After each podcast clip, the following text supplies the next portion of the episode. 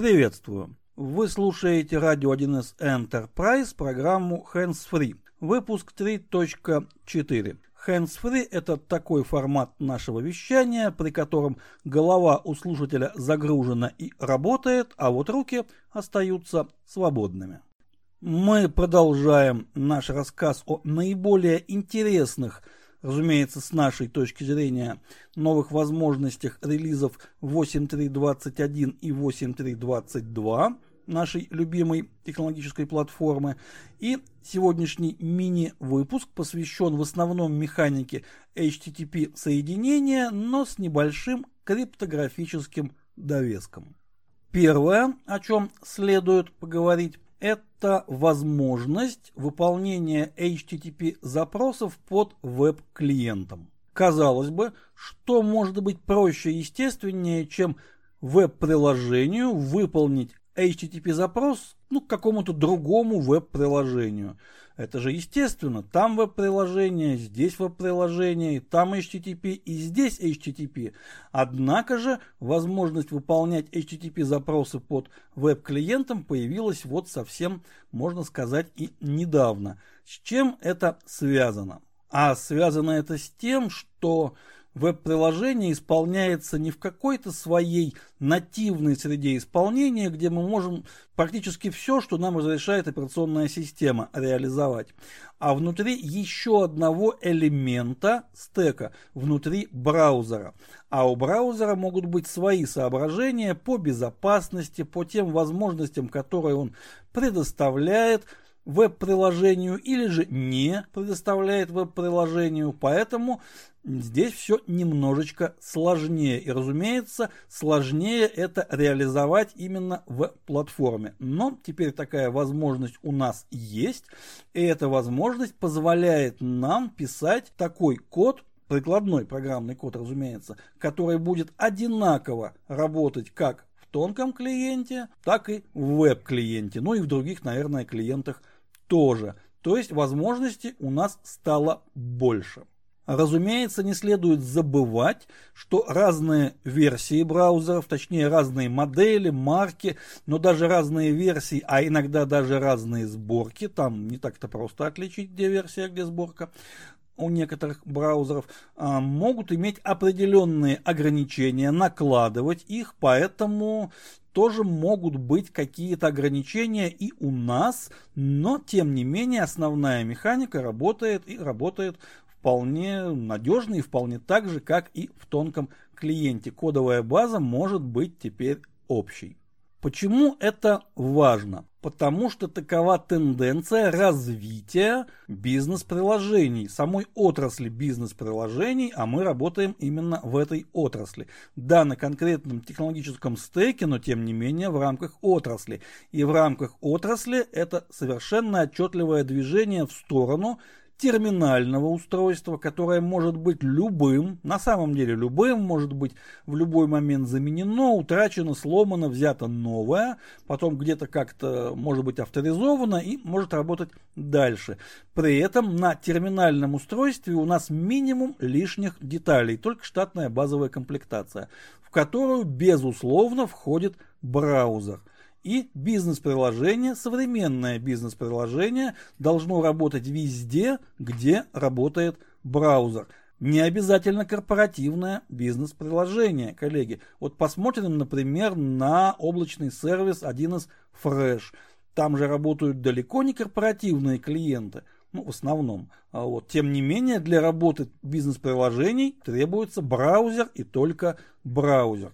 Даже простую файловую базу для удобства работы с ней, чтобы э, не надо устанавливать лишних деталей, повторюсь, на терминальное устройство, можно очень просто через э, автономный сервер информационной базы, э, даже не устанавливая веб-сервер, он не нужен, он лишняя деталь, он уже есть в комплекте платформы. Э, можно сделать так, что можно работать через веб-клиент, да, база файловая, да, простая, да, там два пользователя, но им нужен только браузер. Поэтому тот прикладной код, который мы пишем, должен работать и под тонким клиентом и под веб-клиентом, как минимум. Ну, про мобильный клиент мы тоже здесь могли бы поговорить, но все-таки наш хронометраж немножечко ограничен. Ну и еще буквально два слова о веб-клиенте, браузерах и их ограничениях. Один из моих любимых вопросов на технических собеседованиях – это просьба пояснить, почему в стандартах разработки даже не рекомендуется, а требуется настоятельно ограничивать время серверного вызова, ну там какая-то величина весьма небольшая. А, почему так? И следующим вопросом будет, а вы проверяете вашу разработку, ваш код, ваше бизнес-приложение или его фрагмент под веб-клиентом. А знаете, как это сделать даже на вашей файловой базе? А, это сейчас становится важным и чем далее, тем более важным.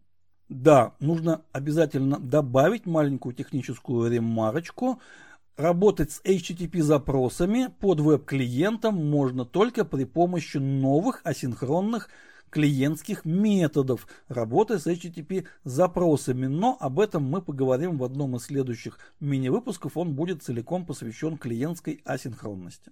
Ну и теперь мы плавно переходим от HTTP соединения и HTTP запросов к криптографическим уже делам и переходим, разумеется, через протокол HTTPS. Здесь, конечно, можно было бы тоже сказать несколько слов о, о том, что разработчикам протокола HTTP, точнее, ну хотя бы изобретателю этого протокола и в страшном сне не приснилось бы, для чего затем будет использоваться его протокол, как появился HTTPS, ну и так далее, но у нас не хватит на это времени.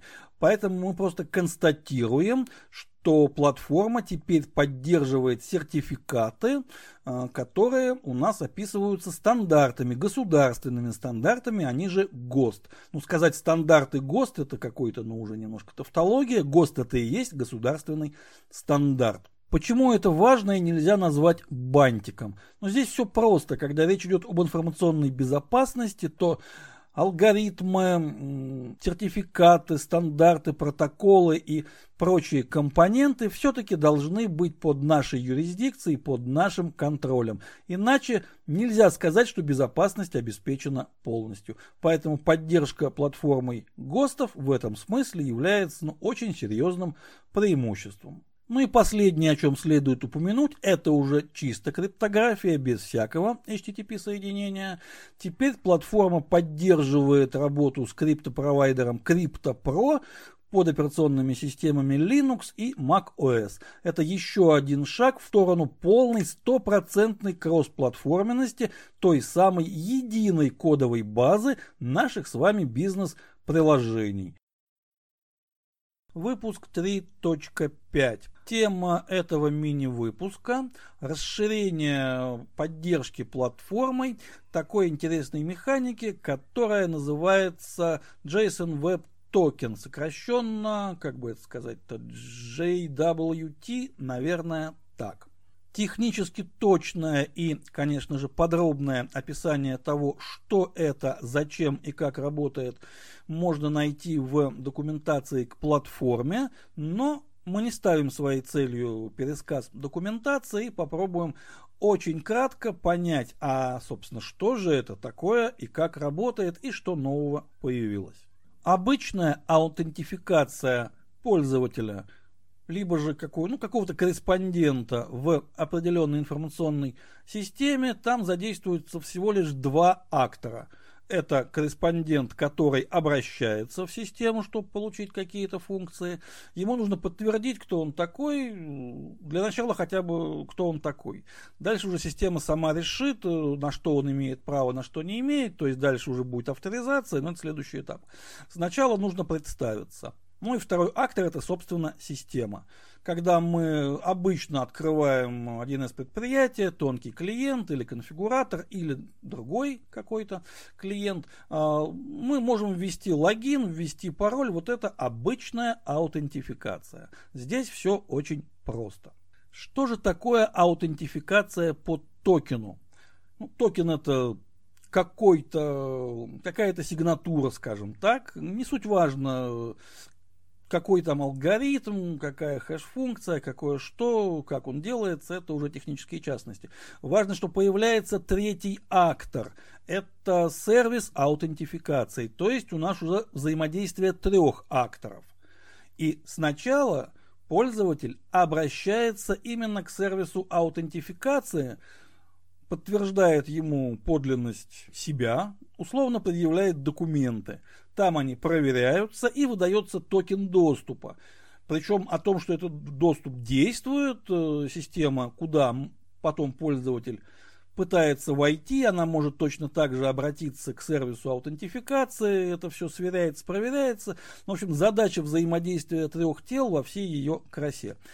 Как это конкретно реализовано, описано в соответствующих документах, начиная с RFC и заканчивая, наверное, даже не технической документацией к платформе, наверняка есть и другие материалы методические, но важно, что это происходит вот так.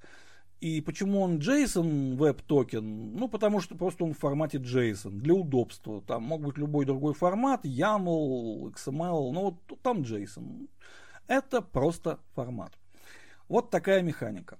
А теперь о том, что появилось в новых релизах платформы. Теперь JSON Web Token можно использовать для аутентификации в интернет-сервисах платформы, то есть не только в клиент можно войти с помощью токена, но и обратиться к интернет-сервису веб или HTTP. Соответственно, потребителем может быть уже не только человек-пользователь, но и какая-то другая там система, третья уже, точнее, то есть какой-то робот. И реализована поддержка некоторых дополнительных, можно сказать, расширяющих протоколов, алгоритмов вот этой механики JSON Web Token. Доводить технические детали голосом это дело, безусловно, неблагодарное, поэтому я традиционно отсылаю всех интересующихся к файлу v8 update. Там написано кратко, но емко, и приведены ссылки на соответствующие главы документации, где написано уже расширенно и подробно. Нам же гораздо важнее понять, а какие новые возможности мы получили именно как разработчики бизнес-приложений, задействующих интеграционную механику. Ну, Первое, понятно, что мы теперь можем а, аутентифицировать э, те сеансы, которые к нам ходят через интернет-сервисы, но это еще не все.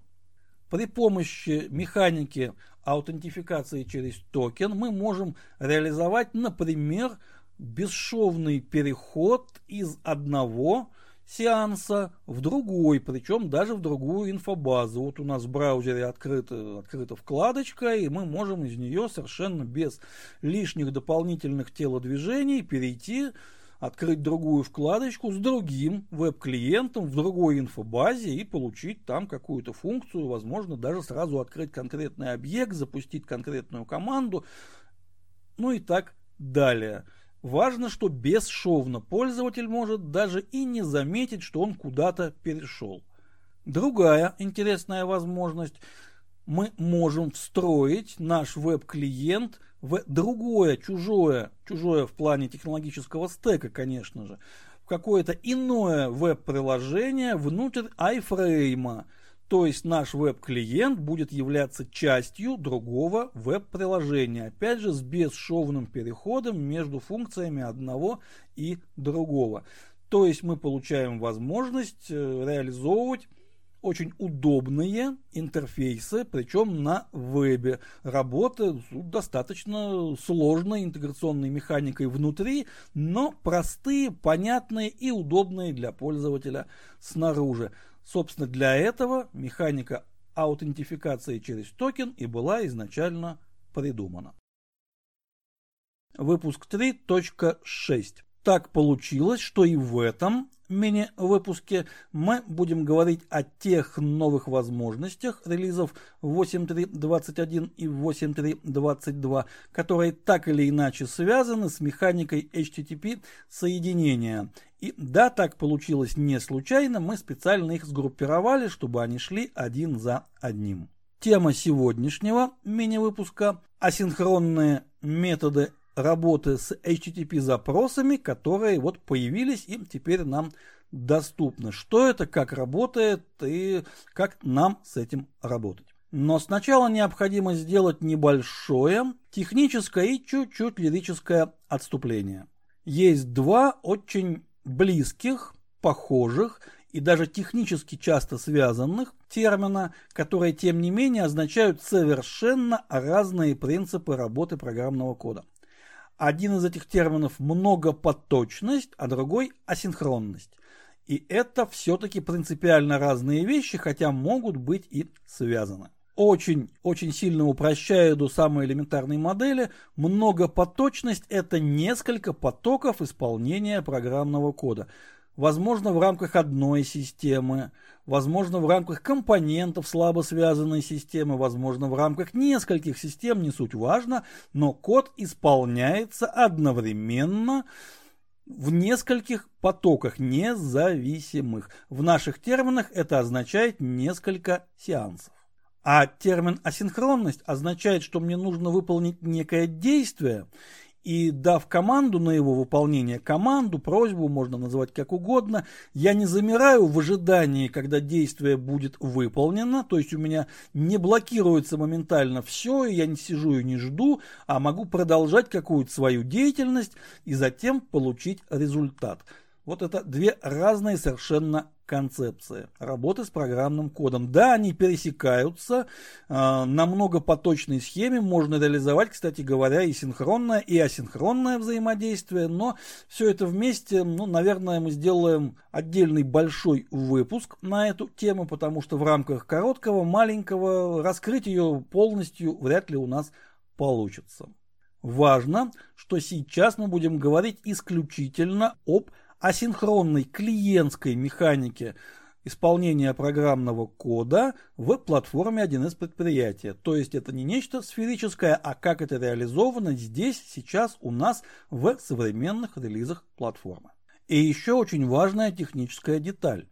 Клиентское приложение 1С предприятия в любом его варианте, толстый, тонкий, веб, клиенты – это однопоточное приложение. Многопоточности в наших клиентских приложениях нет. А вот асинхронность есть. Давайте попробуем понять, как же это работает. Итак, наше действие, которое нужно выполнить, это HTTP запрос. Что мы делаем? При синхронной схеме мы создаем HTTP соединение, описываем параметры и говорим выполнить. Ну, вы все прекрасно знаете, как это работает, какой код написать, но как только я сказал выполнить, все, запрос ушел куда-то наружу, неважно куда. Но пока не завершится выполнение этого запроса там где-то, и мой оператор не отработает до конца, то есть я не получу ответ, я как клиентский код заблокирован полностью. Я больше ничего не могу делать, я жду. Все, фриз. Затем приходит какой-то ответ, неважно опять же какой, позитивный, негативный, тайм-аут или пустое тело, или какое-то значимое тело, что-то пришло. После этого я могу продолжать выполнение свое дальше. Как клиентский код я начинаю жить дальше. Вот это синхронная схема. Теперь асинхронная схема. А я вызываю в принципе все то же самое, только использую оператор, который помечен как async. И при этом я в ответ получаю ну, некий указатель на некое обещание результата. И после этого поток исполнения не блокируется. Это не означает, что где-то запустился следующий поток, нет. Но это означает, что я могу исполняться дальше, поскольку ну, запрос был отправлен, вот все. Мы не обязаны ждать. Мы потом можем проверить, что пришло. Поэтому как клиентский код я исполняюсь дальше, и у меня есть тот самый указатель. Я могу, в принципе, его уничтожить, ну, случайно даже.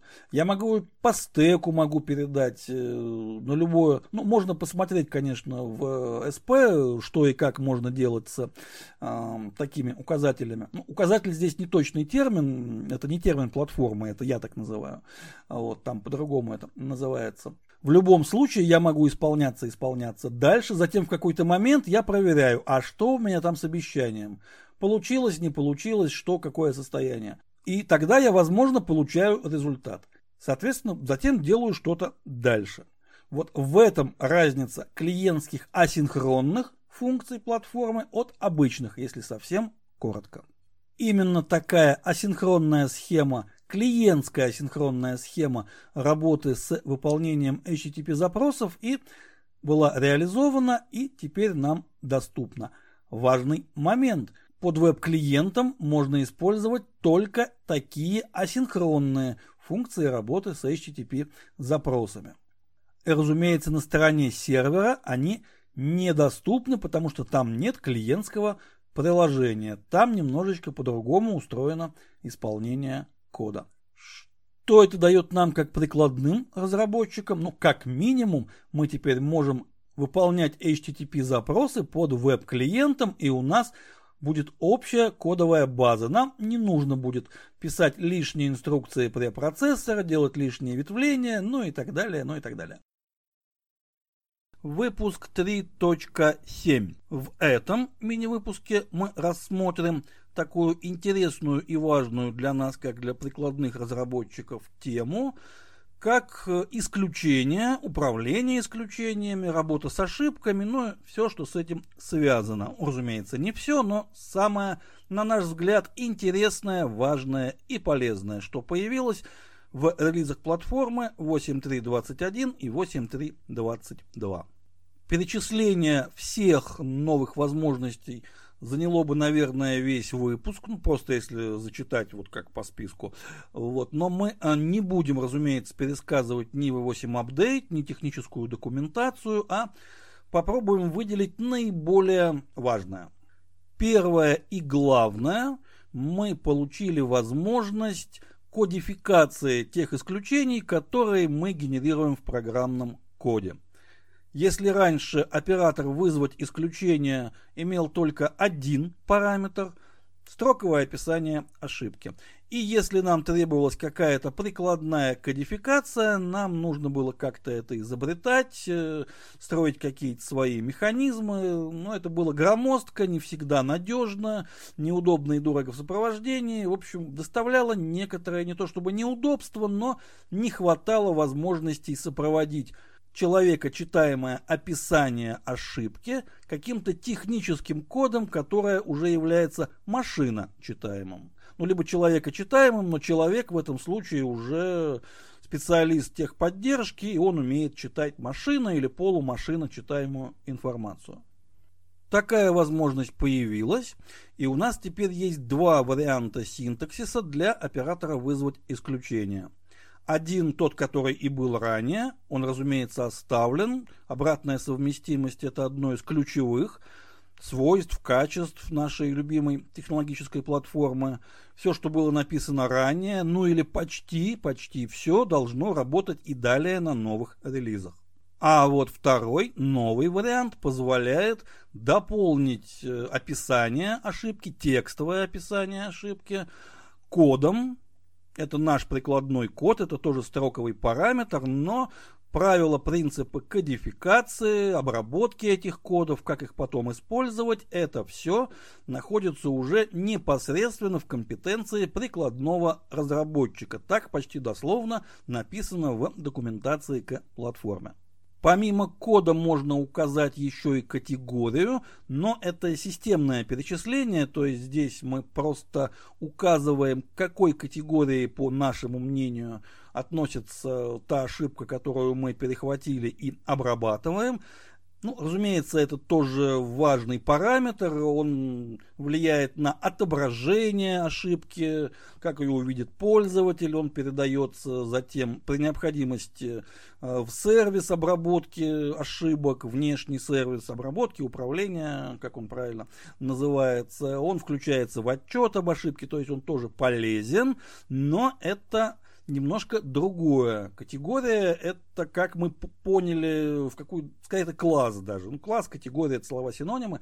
А вот код это уже наша прикладная ответственность. Здесь как мы хотим кодировать ошибки, исходя из любых своих соображений, ну, понятно, конструктивных, инженерно правильных, но тем не менее своих собственных. Вот так мы и кодируем. И да, коды, как и категории, точно так же и отправляются во внешний сервис, включаются в отчет при необходимости – В общем, вся механика работы с исключениями и ошибками, она учитывает, что теперь вот прикладное исключение, которое я написал сам своими руками, может содержать некий строковый код.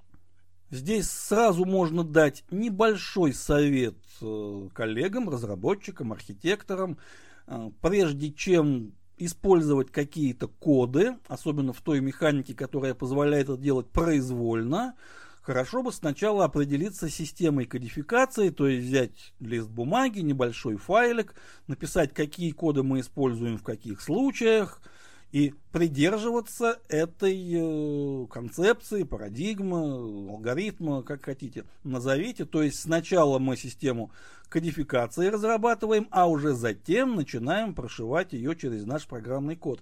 Если мы будем создавать ее на ходу, через какое-то количество релизов, сборок э, версий, она неизбежно развалится под собственной тяжестью. Сначала мы проектируем, а затем уже пишем код. Это просто добрый совет из личной практики. И второе, не менее, на мой взгляд, технически важное новшество, которое появилось в механике прикладных исключений, это возможность сгенерировать одно прикладное исключение на основании другого.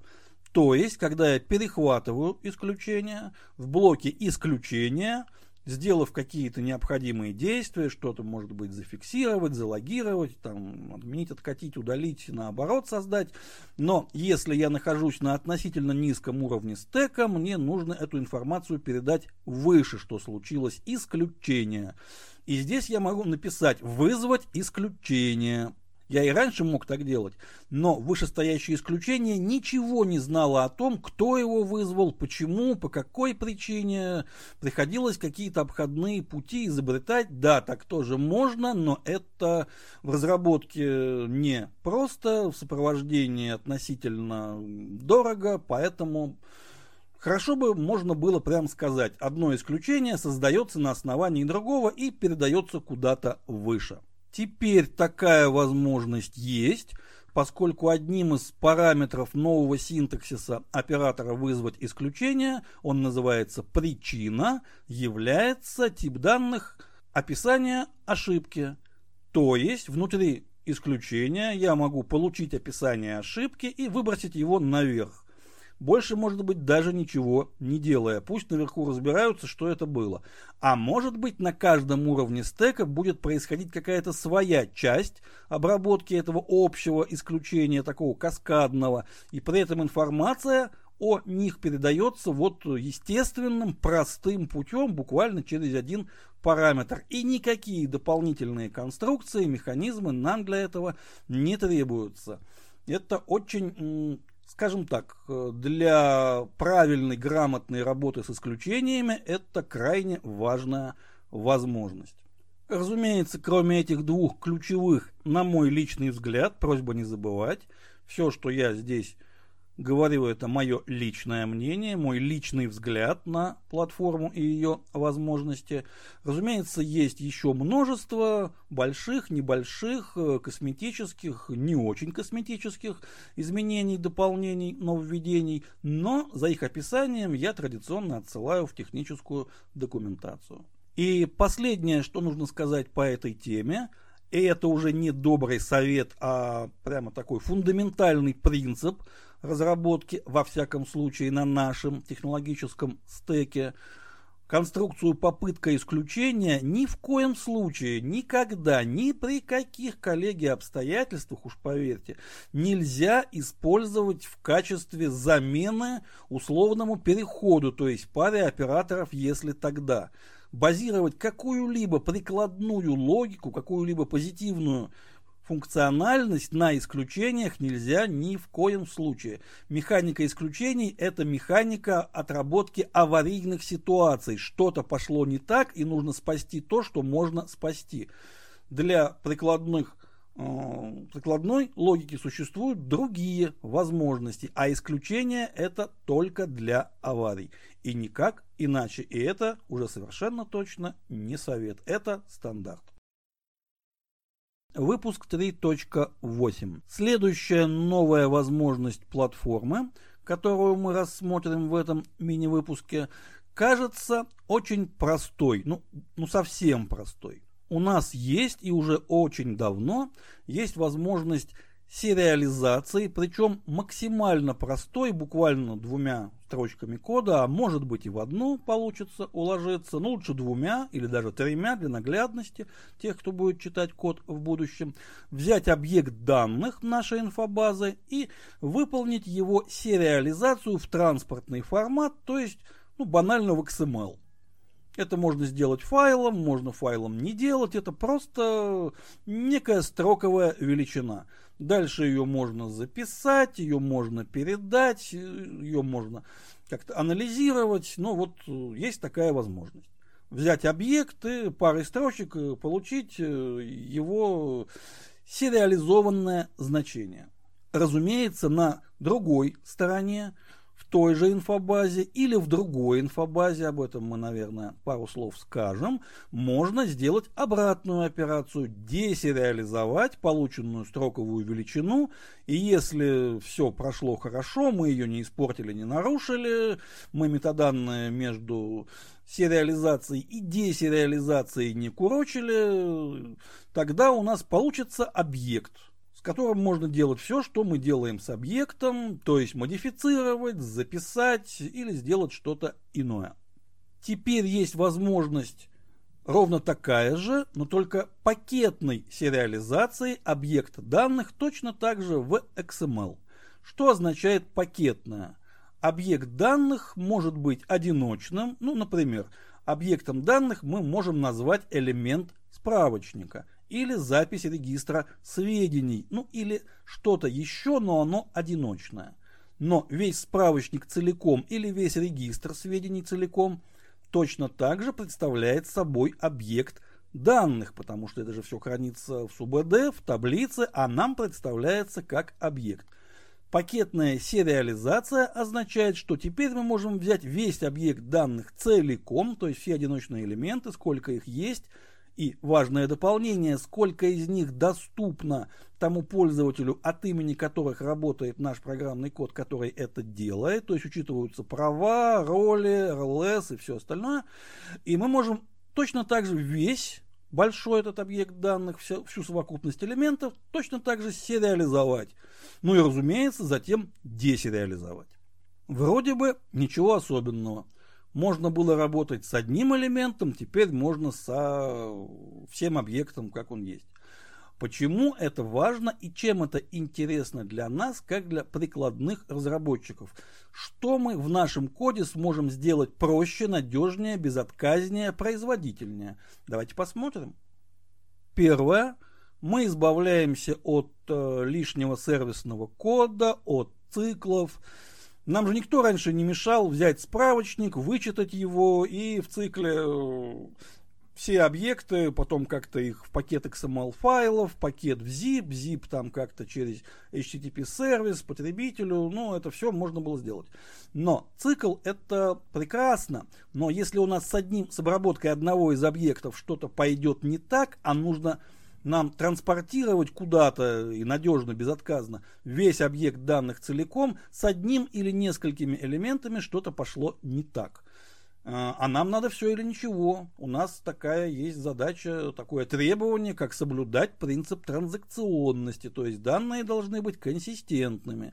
Если я передаю весь регистр, накопление или сведений, или документ, или справочник куда-то весь, то он должен передаться весь. Ну а здесь э, цикл штука хорошая, но повторюсь, надежность здесь не такая высокая, как работа с целым объектом. Второе, на принимающей стороне, повторюсь, будь это та же самая информационная база или какая-то другая, э, то же самое, не нужно ничего перебирать в цикле, не нужно думать, а как же вести себя в случае, если что-то пошло не так. Э, но здесь можно привести разные примеры именно практического использования. Давайте попробуем сейчас простой пример. Спроектировать вот на ходу просто. Но сначала третье. За целостность XML и его валидность, как тоже цельного объекта данных, пускай в текстовом формате, формат не должен вводить в заблуждение, Текстовый формат – это тоже представление объекта данных, как и бинарный, как и любой другой. За целостность всего этого транспортного уже объекта отвечает платформа. Нам не нужно тратить э, время, силы, интеллектуальный ресурс, чтобы ее поддерживать. То, что мы на одной стороне выгрузили, именно оно на другой стороне и будет нам передано обратно в руки. Нам не нужно конструировать никакие свои форматы и никакой наш сервисный код дополнительных ошибок сюда не привнесет. Ну а теперь давайте возьмем самый простой пример. Предположим, у нас э, есть какой-то объект данных, ну, например, регистр сведений, в котором хранятся какие-то данные такие конфигурационные, нормативные, их там не очень много, не миллионы, не тысячи. И у нас есть эталонная настройка, именно эталонная, вот настройка по умолчанию. Как это должно быть? А, мы ее где-то в одной эталонной базе настраиваем и выгружаем. Затем в любое количество других инфобаз, тестовых, экспериментальных и даже продуктивных, мы обработкой буквально в 4 строчки можем восстановить эталонное состояние этого регистра. Пример, разумеется, элементарный, но для более сложных примеров у нас попросту не хватило бы хронометража. Но, надеюсь, направление именно инженерной мысли здесь э, понятно мы работаем с целым объектом данных. Его можно бэкапить и восстанавливать, можно эталон как-то раскатывать э, от одного ко многим, можно наоборот что-то откуда-то взять, переложить туда, где можно это ломать, спортить, строить. Э, повторюсь, ничего революционного в этой возможности нет, можно было и раньше. Просто сейчас это можно делать гораздо дешевле и надежнее, и производительнее, еще много чего именно со стороны прикладного разработчика. Выпуск 3.9. Мы продолжаем наш рассказ о новых и важных, интересных возможностях, которые появились в нашей любимой технологической платформе на рубеже релизов 8.3.21 и 8.3.22 и плавно начинаем уже переходить к 22 релизу, но именно что плавно. Сегодня мы поговорим о том, что нового, интересного, на наш, разумеется, взгляд, появилось в системе взаимодействия. Но сначала, конечно же, нужно кратко, но действительно нужно, напомнить о том, что же такое система взаимодействия. Нельзя сказать, что это какой-то отдельный компонент платформы, это просто отдельный компонент нашего технологического стека. И, наверное, слово «отдельный» здесь все-таки лишнее, потому что система взаимодействия – это та механика, которая связывает различные другие компоненты, информационные базы, пользователей, ну и так далее далее и позволяет им взаимодействовать, причем в двух, как минимум, в двух принципиально разных режимах. Взаимодействие может быть интерактивным, когда пользователь, и не обязательно пользователь информационной базы, это может быть внешний приглашенный пользователь, взаимодействует с нашими компонентами, нашими системами, пользователями наших систем. Это интерактивное взаимодействие, это текст, это голос, это видео, это демонстрация экрана, ну и другие функции. Ну, практически можно сказать, что это один из современных мессенджеров, который позволяет интерактивно взаимодействовать. Но это не единственное, что позволяет СВ. СВ также позволяет организовать программное взаимодействие стороны клиента и стороны сервера, одной информационной базы и другой информационной базы, инфобазы и какого-то другого средства работы либо же автоматизированного, либо ручного, либо полуручного.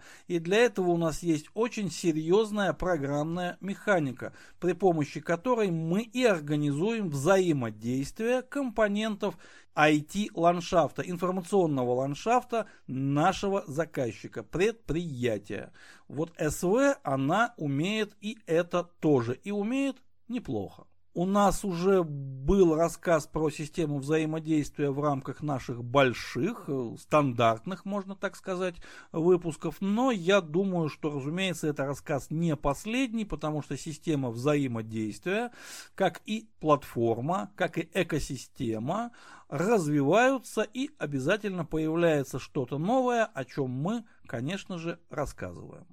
Но пока мы посмотрим на конкретные новые возможности системы взаимодействия, которые мы отобрали для краткого о них рассказа. Мы отобрали то, что, по нашему мнению, наиболее интересно, важно и удобно тем, кто с системой взаимодействия взаимодействует, уж простите за инженерную тавтологию, и тем, кто такое взаимодействие программирует, эксплуатирует, обслуживает и сопровождает. Казалось бы, относительно простые и даже косметические возможности, но слово косметика здесь все-таки неуместно. Когда мы имеем дело с взаимодействием, обычно мы имеем дело с регулярным процессом, то есть взаимодействие повторяется изо дня в день. И даже если мы сможем сэкономить несколько минут и несколько драгоценных наших усилий, то в течение дня это, наверное, ну, действительно косметика, а в течение месяца, а в течение года. Поэтому даже на, казалось бы, косметические новые возможности мы обращаем внимание. Например, Взаимодействие ведется посредством видеозвонка. Причем видеозвонок, э, ну слово звонок тут, наверное, не очень правильно использовать, но так привычнее. Видеозвонок с участием нескольких корреспондентов. То есть у нас есть обсуждение и оно базируется на видеосигнале. И разумеется, далеко не любую информацию можно донести голосом. От видеосигнала нужно переходить к тексту, а потом, возможно, и обратно. Казалось бы, ну а что здесь такого? Но это же можно сделать посредством нажатия одной кнопки, одной командой, а можно какой-то процесс, чтобы создать э, новое обсуждение, добавить участников. А можно этого не делать и одной командой перейти от видео общение к текстовому параллельно с видеообщением. Одна команда, один клик и у нас новая степень свободы. Теперь можно что-то скопировать, вставить, э, что-то показать текстом, ну и так далее, что долго говорить голосом. Ровно так же мы от текста возвращаемся обратно к голосу, потому что далеко не все нужно печатать.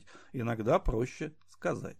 Примерно такая же история с демонстрацией экрана. Если в процессе общения, взаимодействия мне нужно что-то показать коллегам или коллегам что-то нужно показать мне, запускается демонстрация экрана.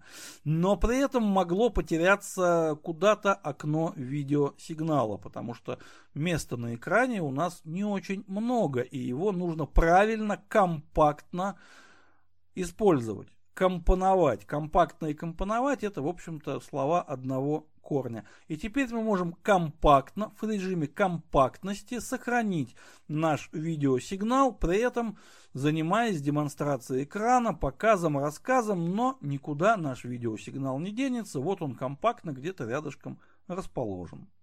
Вот еще небольшой пример. У нас появилась возможность поиска по неконтекстным обсуждениям. Причем такого осмысленного поиска, где можно и участников обсуждения как-то обозначить, поискать. И не только по заголовку, а по обсуждению в целом. Но это лучше, конечно же, смотреть в документации, как этот поиск работает, какие слова, какими пробелами разделять и как эта механика нам будет помогать не потерять те взаимодействия, которые у нас уже имели место, потому что это огромная проблема всех современных средств коммуникации. Они позволяют взаимодействовать, но взаимодействие затем куда-то исчезает, и поднять историю далеко не всегда получается быстро и просто. Ну, в этом смысле лично мне, конечно, больше нравится электронная почта, но это мое личное мнение, я, разумеется, никого не навязываю, никому, никого в этом не убеждаю. Как по мне, почта лучшая, но мир меняется, мир ускоряется и взаимодействие обретает самые разные формы. Но наша экосистема старается за этими изменениями успевать, а возможно и работать на опережение. Ну и в заключение, это касается уже не интерактивного взаимодействия, а эксплуатационных практик. Теперь у нас есть штатная возможность выгрузить данные с сервера взаимодействия, поскольку это ведь тоже информационная система со своими базами данных, со своими какими-то настройками, с чем-то еще, с чем-то еще. Можно это выгрузить, можно передать на другой сервер, можно там восстановить, то есть выгрузка, загрузка данных, как мы привыкли делать с нашими информационными базами. Для этого реализован весьма развесистый программный интерфейс, реализована стандартная обработка управления, можно посмотреть, как сделано, можно сделать что-то свое, как вводится в нашем э, технологическом стеке. Всегда можно посмотреть, как сделано, можно взять готовое, можно сделать что-то свое, если хочется сделать что-то свое. Все возможности для этого есть. Вот и вот теперь мы можем как с инфобазами также работать с серверами, системами взаимодействия. На взгляд разработчика возможность очень и очень полезная. Выпуск 3.10. Тема сегодняшнего мини-выпуска – те новые возможности, которые появились в механике диаграммы Ганта внутри, разумеется, нашей любимой технологической платформы. Но сперва, как это в нашем обыкновении, нужно сказать несколько слов о том, что же это за механика и почему мы считаем ее настолько важной, что посвящаем ей даже пусть небольшой, пусть мини, но все-таки выпуск нашей радиопередачи. Существует устойчивое мнение, что диаграммы Ганта, ну, это что-то из управления проектами из той вселенной, где все сложно, все серьезно, где Гант, где критический путь, где не очень понятно, как это устроено, но вот есть специальные люди, которые проектом управляют, и только им эта техника нужна и важна. Но мнение это хоть и устойчивое, но если честно, то не совсем верная. Да, и лично я с механикой диаграммы Ганта в платформе 1С предприятия столкнулся, ну как столкнулся, я управлял этой механикой, писал для нее прикладной программный код, когда занимался разработкой одного из интересных, скажем так, прикладных решений, конфигурации для автоматизации проектного управления. Именно, да, в проектной вселенной. Было это довольно давно, прошло уже, наверное, два десятка лет, уже сейчас актуально уже пятое поколение этой конфигурации. Оно, ну, мягко говоря, на пять порядков сильнее, чем было сделано тогда, но все развивается поступательно. И я тоже думал, что диаграмма Ганта это исключительно вот чтобы ну, как-то управлять проектом. На самом деле, коллеги, диаграмма Ганта это гораздо более мощный инструмент визуализации и анализа. Причем анализа почти всего что угодно, что обладает связями и привязано к шкале времени. Например, любой из нас может поставить очень простой эксперимент. Взять свое личное рабочее расписание, ну, например, на неделю вперед, и представить его в виде диаграммы Ганта, визуализировать чтобы это были не просто события в календаре или не просто какой-то линейный список, а чтобы одним взглядом на одной странице охватить, а куда у меня уйдет следующая рабочая неделя. При этом можно включить цветовое кодирование, кодирование формой, кодирование какое-то шрифтовое, еще какое-то там множество возможностей и просто посмотреть. Техника «бери и рисуй» на самом деле там есть еще дополнение. А теперь смотри, анализируй и понимай. И вот диаграмма Ганта это мощнейший инструмент визуализации. И различных событий, связанных, взаимосвязанных, выстроенных по шкале времени, закодированных тем или иным способом, почти в любой прикладной области у нас найдется применение этой техники. Это вовсе не обязательно какие-то проектные события.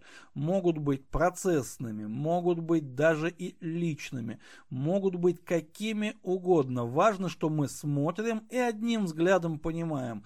Вот здесь критический путь, вот здесь риск, вот здесь избыточный запас, а вот здесь пустое место, которое почему-то ничем не заполнено. Вот здесь мы точно надорвемся, а вот здесь мы, скорее всего, будем впустую греть воздух на одной диаграмме, на одной, повторюсь, странице.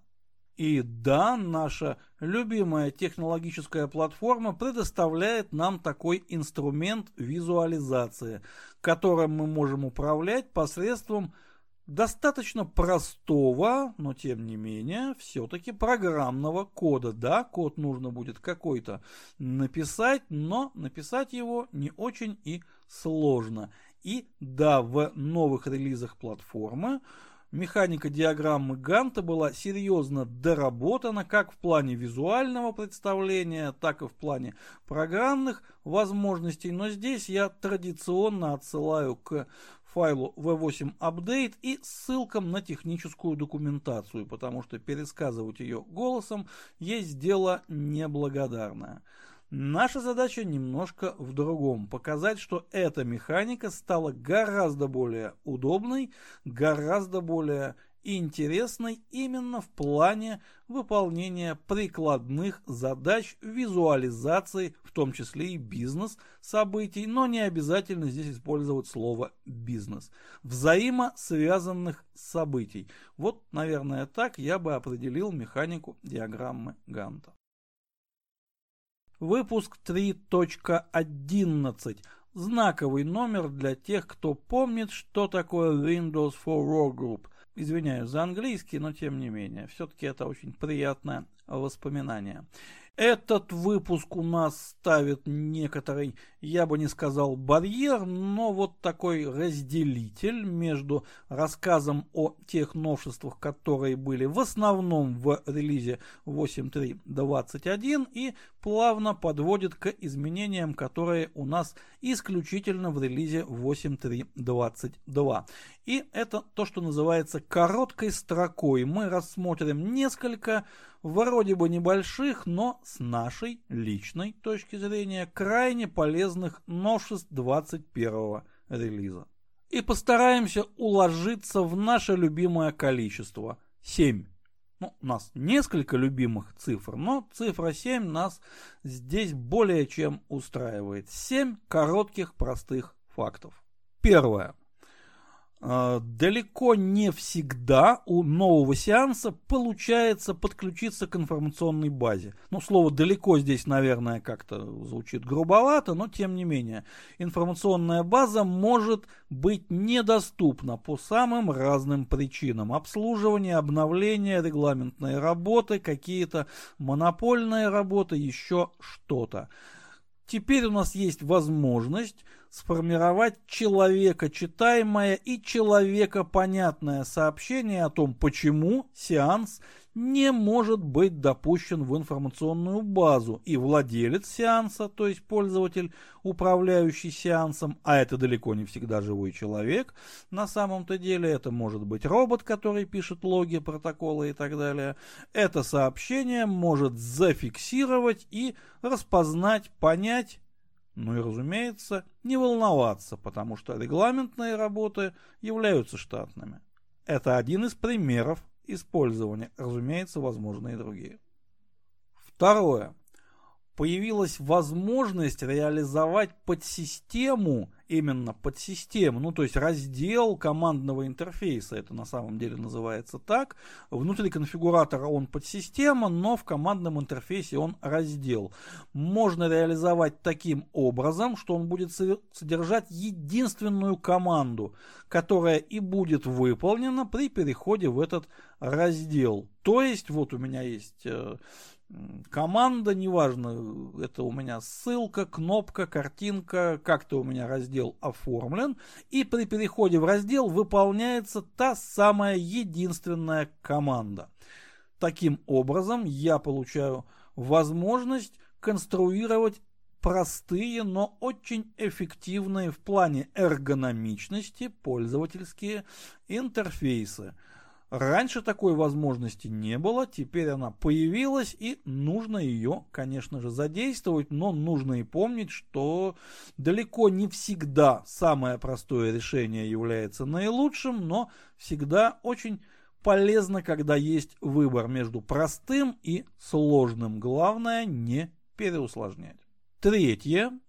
Сугубо техническое, но тем не менее программисты, я надеюсь, оценят.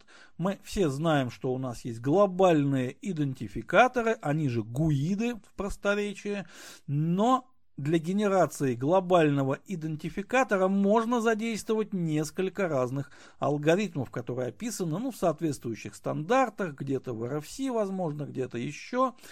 И ранее у нас был только один алгоритм, мы могли сказать новый уникальный идентификатор. Теперь мы этот алгоритм можем выбрать. Для чего и зачем это нужно, в короткую строку уже, конечно же, не умещается, но добро пожаловать в документацию. Четвертое, тоже сугубо техническое, но здесь, наверное, оценят уже специалисты по эксплуатации, причем из той части эксплуатационной вселенной, где у нас, эм, ну, гордо реет, наверное, сказать не стоит, и Максима Горького, наверное, цитировать не стоит, достаточно сказать слово «пингвин», то есть Linux вселенная. Итак, э, поддержка той части Linux, которая базируется на System V, ну, лично мне ближе немецкое произношение System V, она прекращена и теперь поддерживается System D, она же System D, если на английском. Вроде бы мелочь, но мелочь опять же знаковая, мир не стоит на месте, и поддерживать то, что уже давно очень надежно устарело, имеет смысл далеко не всегда. В данном конкретном случае поддерживать, наверное, уже и не стоило. И не поддерживается. Пятое. У нас есть возможность, и она нам требуется, например, для различных тестовых сценариев, там, где мы тестируем наши бизнес-приложения. Возможность есть, но она немножко, разумеется, опасная – удалить данные информационной базы. Ну, либо же области данных, если мы работаем в режиме разделения, то есть в режиме сервиса, но не суть важно. Взять и удалить все данные инфобазы, какие есть одной командой. И здесь у нас появился новый предохранительный механизм. Теперь Выполнять команду удаления данных инфобазы можно исключительно в монопольном режиме. Здесь тоже важный момент, если у нас получилось установить монопольный режим, у нас это имеется в виду у пользователя, у робота или кто наши тестовые сценарии отрабатывает. Если он смог это сделать, ну, наверное, все-таки можно ему это разрешить. Но если в базе кто-то есть, хоть кто-то, неважно кто, удалять данные нельзя, нужно разбираться с ситуацией. То есть появилось дополнительное предохранение аварийных ситуаций. Шестое. К вопросу о предохранительных механизмах у нас есть возможность, замечательная возможность, мы не так часто ее используем, но она есть, это очень важно, расширять возможности нашей платформы, технические возможности, да, возможность расширять возможности, еще одна инженерная тавтология, их не стоит бояться, но ими не стоит и злоупотреблять. Мы можем расширять нашу платформу посредством внешних компонент, то есть программного кода, написанного на каких-то других языках, написанного по формату, по стандарту, по контракту, который платформа предлагает, и в платформе появляются какие-то новые возможности, которых там не было изначально. И здесь появилась тоже новая такая вот предохранительная система.